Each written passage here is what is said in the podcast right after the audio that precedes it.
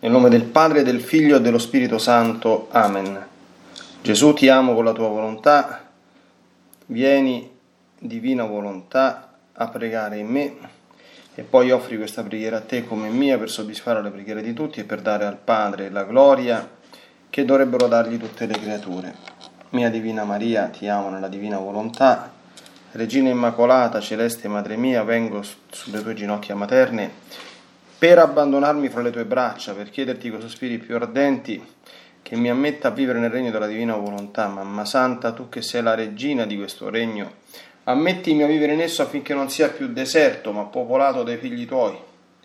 Perciò, sovrana regina, a te mi affido, affinché guidi i miei passi nel regno del volere divino e stretto alla tua mano materna, guiderai tutto l'essere mio perché faccia vita perenne nella divina volontà.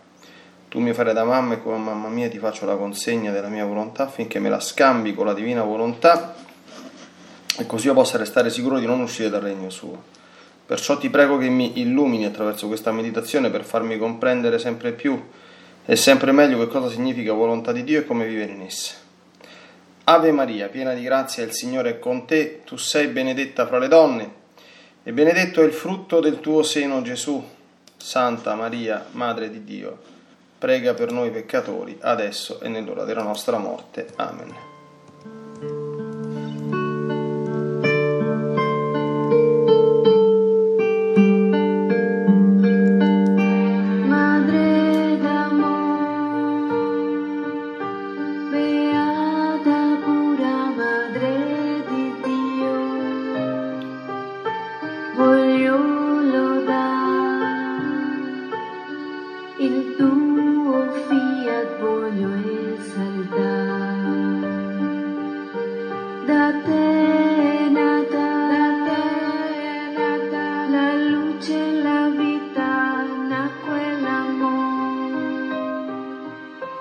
Gesù mio Dio, Gesù.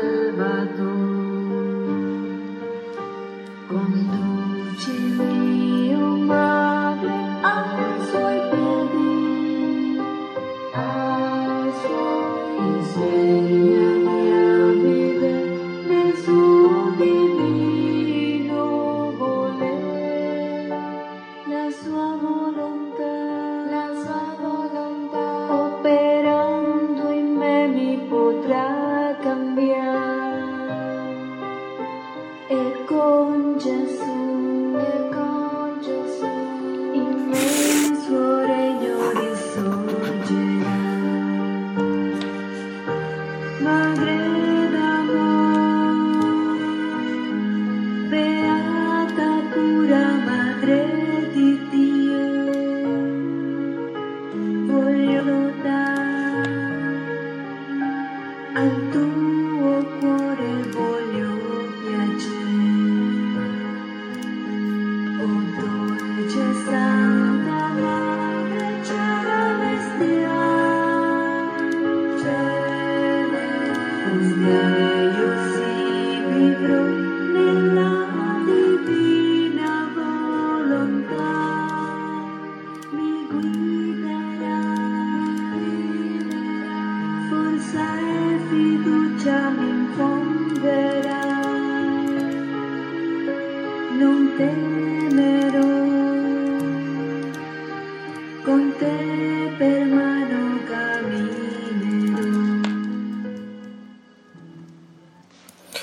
Libro di Cielo, volume 23-25 dicembre 1927. Figlia mia, non appena uscì dal seno della mia mamma, io fissai i miei sguardi, uno alla mia cara mamma, né potei fare a meno di guardarla, perché c'era in lei la forza rapitrice della mia volontà divina e il dolce incanto della bellezza e della luce fulgidissima del mio fiat. Ed eclissandomi le pupille, restavo fissato in colei che in virtù di esso possedeva la mia stessa vita. Il vedere la mia vita bilocata in lei mi rapiva e non potevo spostare il mio sguardo dalla celeste regina, perché la mia stessa forza divina mi costringeva a fissarla. L'altro sguardo lo fissai in chi doveva fare e possedere la mia volontà. Erano due anelli congiunti in uno, la redenzione e il regno della mia volontà divina, inseparabili tutti e due. La redenzione doveva preparare, soffrire, fare. Il regno del fiat doveva compiere e possedere, l'una e l'altro di somma importanza. Quindi alle elette a cui venivano affidati l'uno e l'altro venivano fissati i miei sguardi perché c'era in loro la mia stessa volontà che rapiva le mie pupille. Perché dunque temi se è lo sguardo del tuo Gesù che sempre ti guarda, ti difende, ti protegge? Se sapessi che significa essere guardata da me, non temeresti più nulla.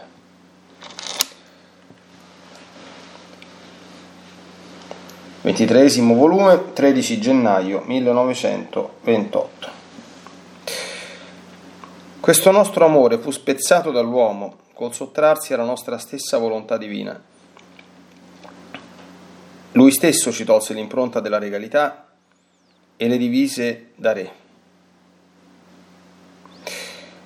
Ma da parte nostra nulla cambiò e persistemmo nella nostra volontà di fare dell'opera delle nostre mani il figlio re, non servo. Perciò in tutta la storia della creazione ritorniamo all'assalto e al compimento del nostro volere, chiamiamo una di questa stirpe e mettendo tutti da parte come se nessun altro esistesse, rinnoviamo la solennità della creazione del primo uomo. La foga del nostro amore forma onde altissime e ci fa vedere tutto amore, mettendo costei in queste onde ad onta che la nostra onniveggenza vede tutto, mettiamo tutto da parte e con questa rinnoviamo il gran prodigio del primo atto della creazione.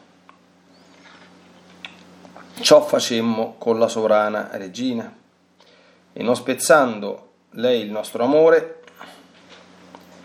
e conservando la vita del nostro volere ha il titolo e il diritto di regina. Oh come gioisce il nostro amore e fa festa nel vedere in lei la prima regina delle opere delle nostre mani creatrici. Ma il nostro amore non è contento di avere una sola regina, né fu questa la nostra volontà nella creazione. Volume 23, 18 gennaio 1928. Figlia mia, la regina del cielo nella sua gloria e grandezza è come isolata, perché essendo vissuta lei sola nel primo atto di Dio, cioè nella pienezza e totalità del volere divino, essa è regina isolata, non ha il corteggio delle altre regine che la circondino e la pareggino nella gloria e grandezza che possiede. Essa si trova nelle condizioni di una regina che, sebbene circondata da damigelle, da paggi, da fidi amici che le fanno onore e le tengono compagnia, nessuna regina pari a lei le fa il grande onore di circondarla e di tenerle compagnia. Che darebbe più onore ad una regina della terra? Essere circondata da altre regine pari a lei, oppure da persone inferiori di condizione, di gloria, di grandezza e di bellezza. Passa una tale distanza d'onore tra, e di gloria tra chi è circondata da regine e chi è solo circondata da altri che nessun paragone regge al confronto.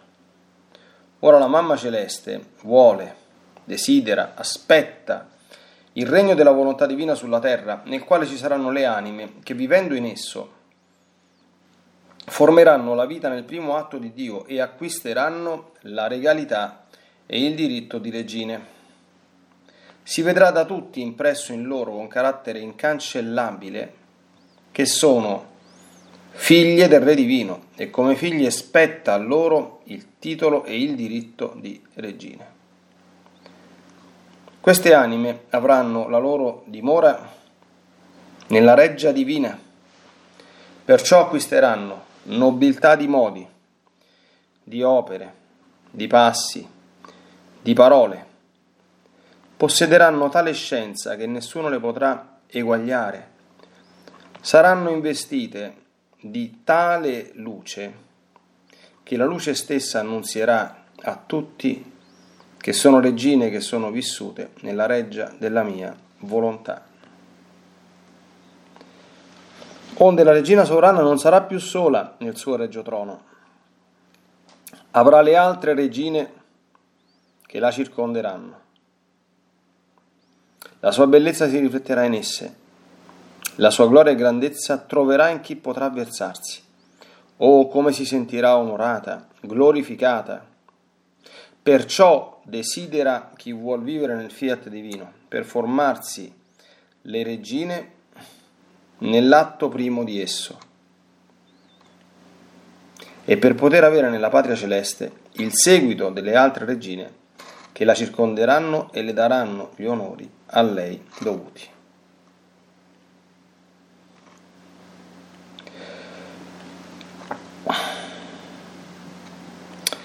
Bene, oggi 12 settembre la Chiesa celebra, anche se con il titolo di memoria facoltativa, il santo nome di Maria.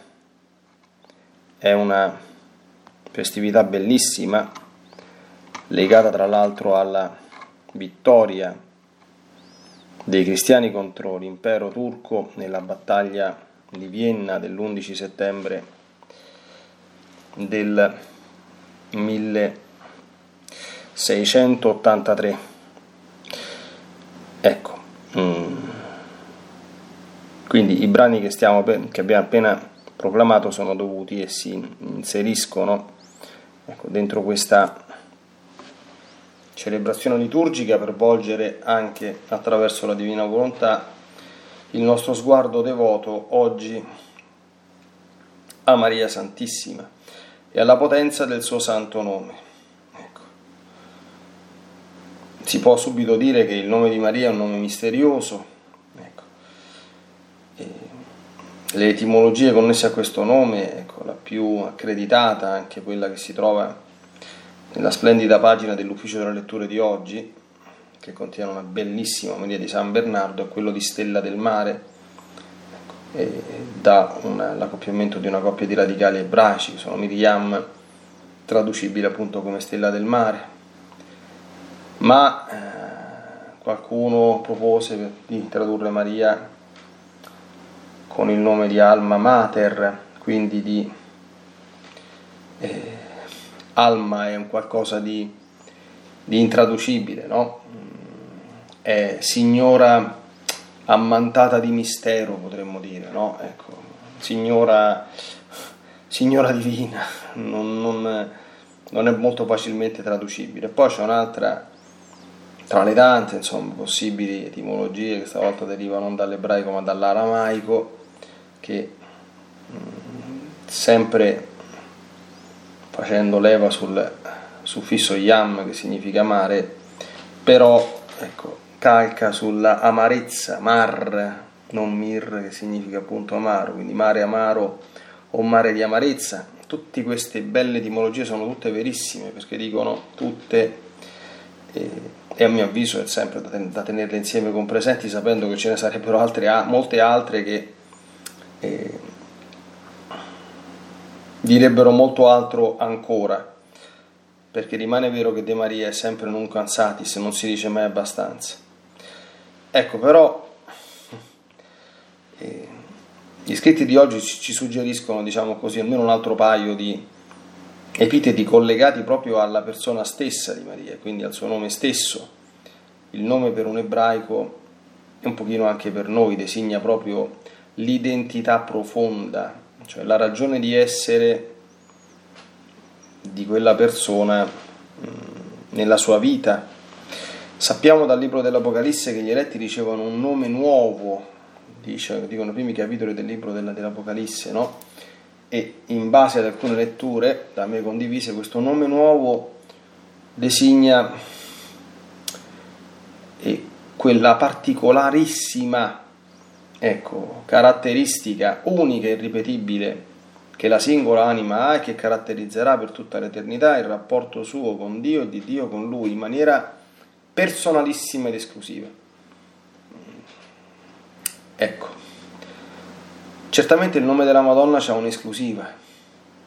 Eh, e l'esclusiva del nome della Madonna è proprio quello di essere mm, regina e imperatrice. Ecco, noi ci, ci dà la bella notizia il Signore in questi scritti, in particolare in quelli di oggi, che potremmo diventare, potremmo condizionale e potremmo futuro ecco, diventare re, leghiamo tutte regine perché Gesù fa riferimento all'anima che è il nome femminile, almeno in italiano, e,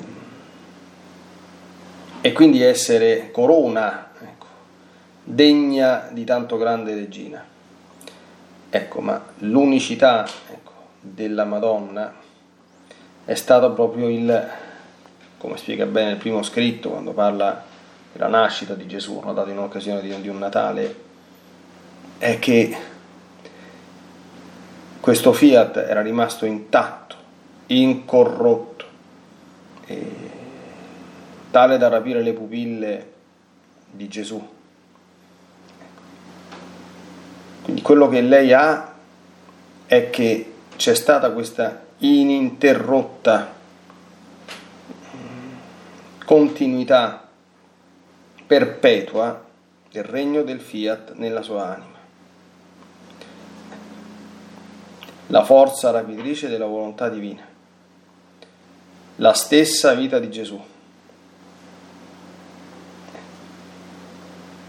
E questa vita ci fu dal suo concepimento e doveva protrarsi ininterrotta, ininterrotta è anche adesso, in secula seculorum, ecco, dovremmo, dovremmo potremmo dire. Ecco, quindi regina e imperatrice del, del fiat certamente sono titoli dire, intrinseci, eh, direttamente connessi al nome stesso che questa creatura porta. Ecco.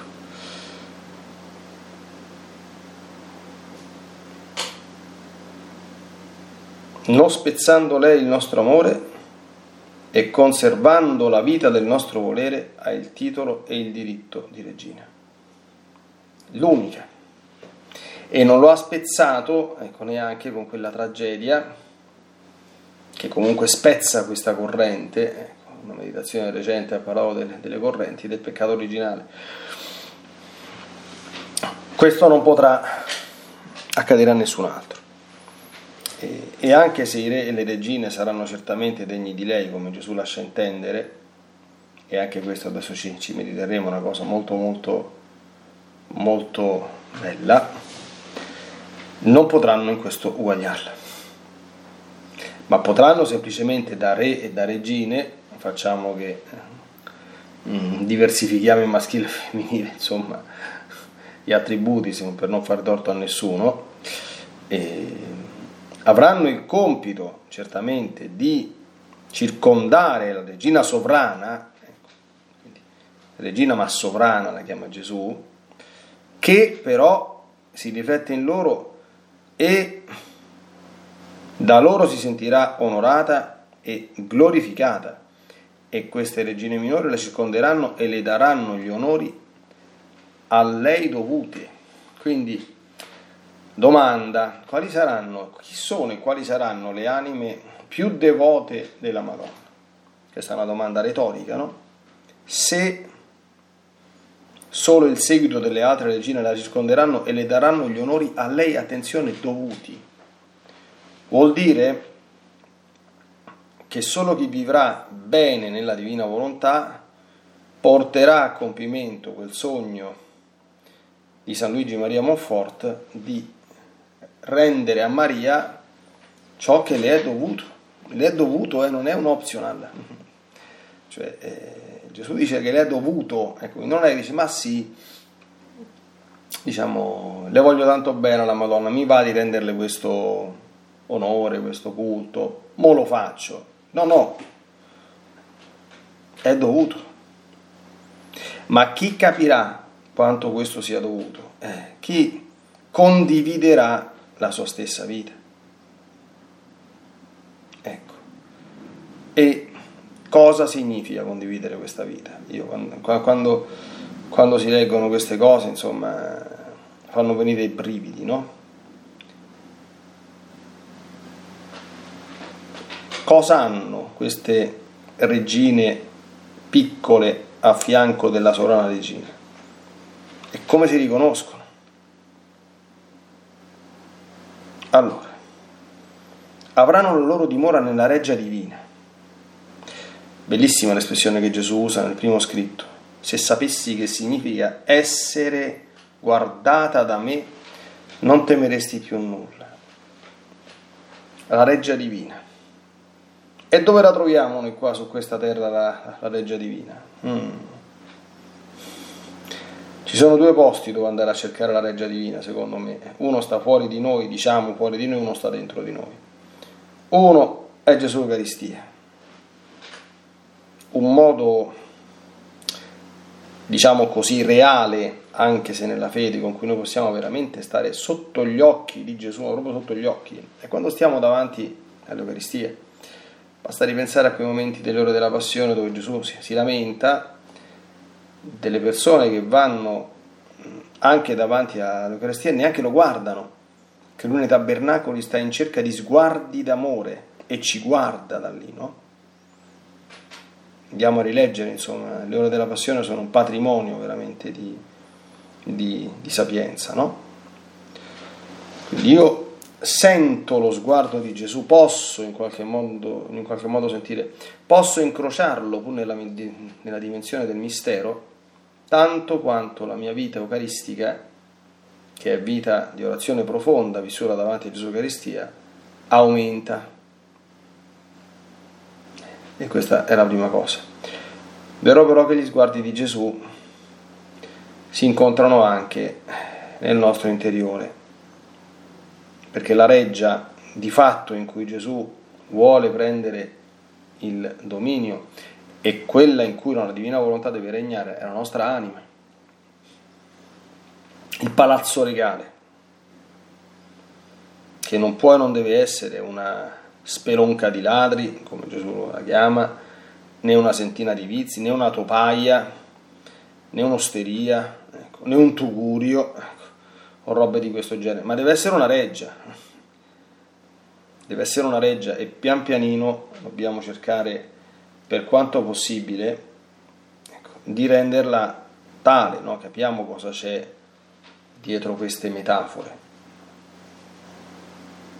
Una vita santa. Ecco.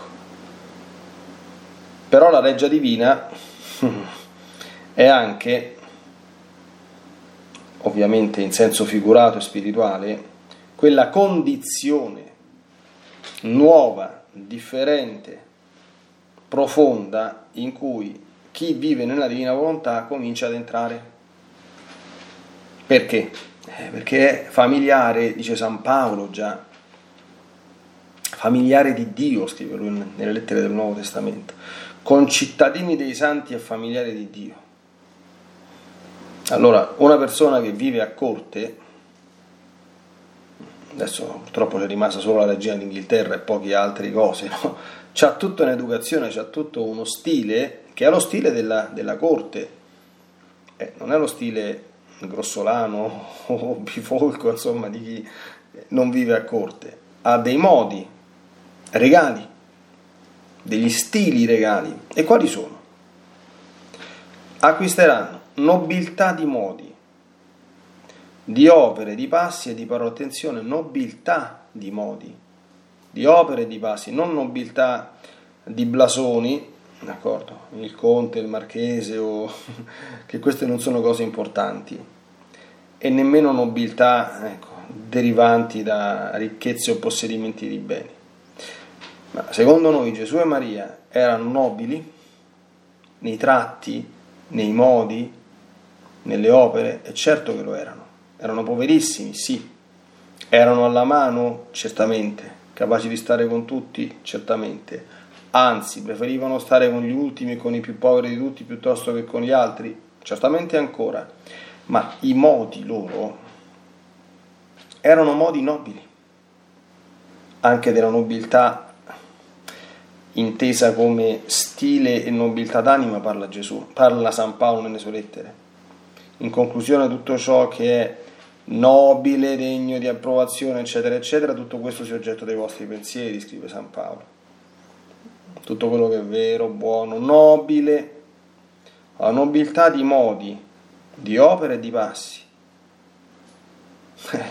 C'è anche un modo di camminare nobile. E questi non sono comportamenti, si dice tecnicamente, affettati, cioè adesso io dunque, il nobile secondo me cammina né troppo veloce né troppo lento, quindi cammina né in maniera altero né curvo con, con la gobba, insomma come se fosse ingobbito, no? quindi ha un incedere leggiadro, bello, e quindi io mi metto a studiare questo modo di camminare per imitarlo. No, queste cose accadono, perché se ci si riveste di Dio, ci si scrolla di ciò che è non divino, anche nel poco, anche nel camminare, che apparentemente sembra nulla, ma la nostra personalità, quindi profonda, emerge in tutto quello che facciamo, specialmente nelle manifestazioni esteriori della, della nostra persona, che non sono eh, decisive e importanti, ma manifestano quello che c'è dentro di noi. Nobiltà di modi, di opere, di passi e di parole, nobiltà di parole, d'accordo?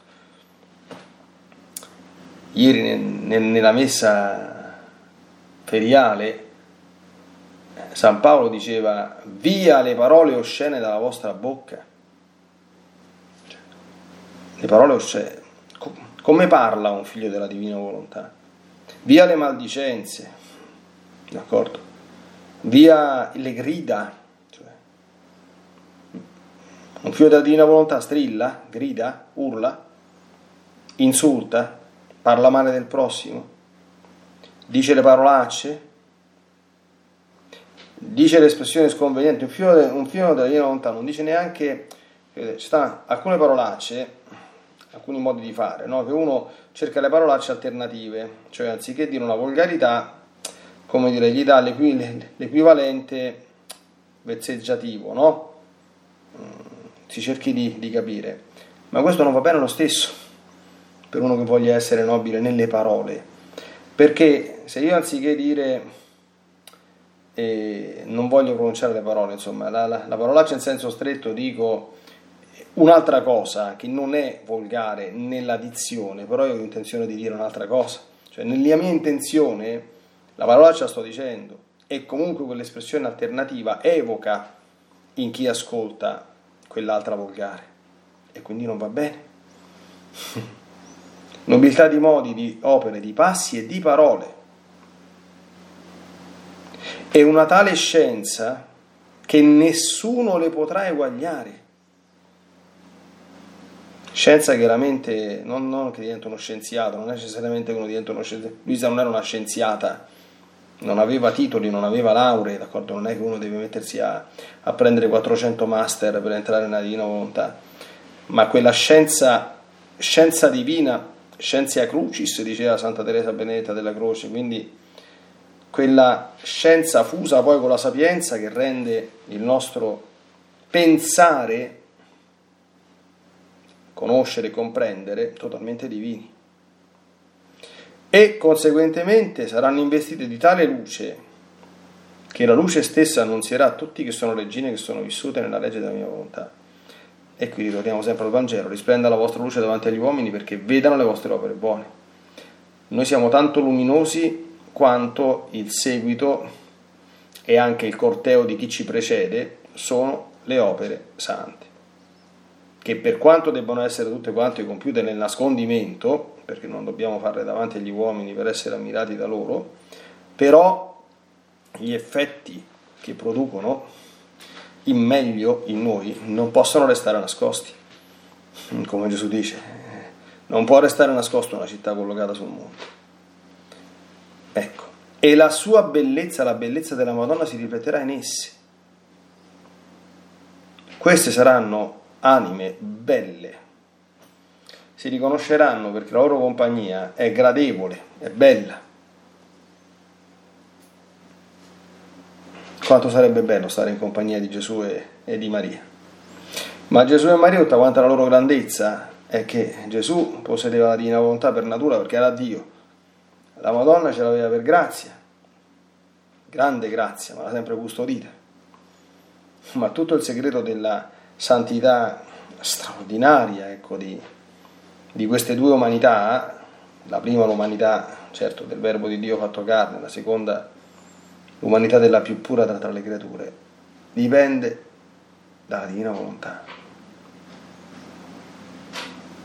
E quindi quando essa regna in un'anima, ci trasforma come loro, diventiamo per forza belli e la nostra presenza deve per forza diventare gradevole anche per quelli che ci vedono come ci dovessero vedere, io sto usando un plurale, un C, ma ecco, è, è un C diciamo che appartiene alla dimensione dei sogni certamente, quindi non, non, della realtà, però chi vedesse un'anima di questo genere, anche quelli che sono i figli del diavolo, quindi che, sono, che ne avrebbero repulsione, insomma, ripugnanza, ma non potrebbero poi negare che sono bellissimi. Io ricordo una volta Alessi in un esorcismo che fa capire, credo che era di padre Francesco Bamonti, quanto sia stupido il diavolo, no?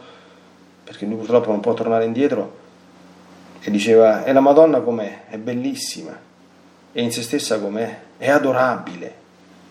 Lo dice il diavolo, eppure la odia in maniera feroce, non esiste, non esiste, niente che il diavolo odi di più quanto odia la Madonna, ma pur odiandola deve, non può non riconoscerne l'intrinseca grandezza e bellezza perché è così.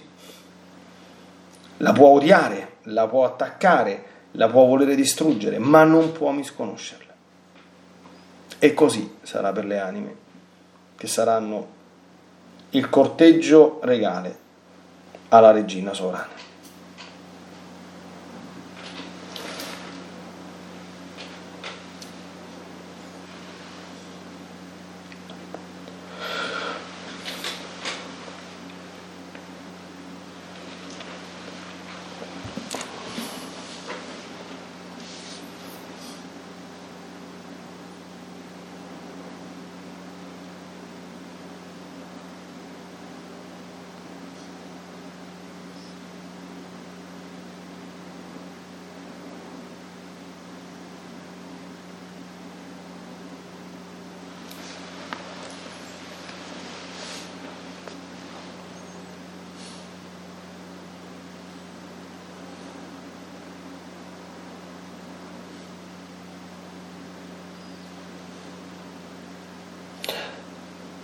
Guidati da questi scritti, o Santa Vergine Maria, il cui nome e il ricordo del quale è benedizione, siamo stati portati a, ad andare dentro la più profonda essenza ecco, di ciò che il tuo nome agli occhi di Dio significa. Regina sovrana, imperatrice del regno della divina volontà. Ecco. Questo non ha molte fondamenta etimologiche, diciamo così, ecco, e lessicali, ecco, ma certamente fondamento soprannaturale in ciò che tutta quanta la tua vita è stata, è e sempre sarà. Ecco, noi mettiamo ai tuoi piedi il sogno di essere non soltanto tuoi devoti, di essere non soltanto paggetti, amici o damigelle, già sarebbe un grande onore certamente questo. Ecco ma principalmente per darti l'onore e la gloria a te dovuti, ti chiediamo la grazia di aiutarci piano piano a diventare piccoli figli e figlie della divina volontà e quindi piccoli e piccole re e regine che possano fare ecco, da drappello, ecco, da scorta, da corona alla tua ineguagliabile grandezza. Nella divina volontà, nel nome del Padre, del Figlio e dello Spirito Santo, ti benedico per aiutarti, ti benedico per difenderti, ti benedico per perdonarti, ti benedico per liberarti da ogni male, ti benedico per consolarti, ti benedico per farti santo, ti benedico dunque nella divina volontà, nel nome del Padre, del Figlio e dello Spirito Santo. Amen. Fiat Ave Maria.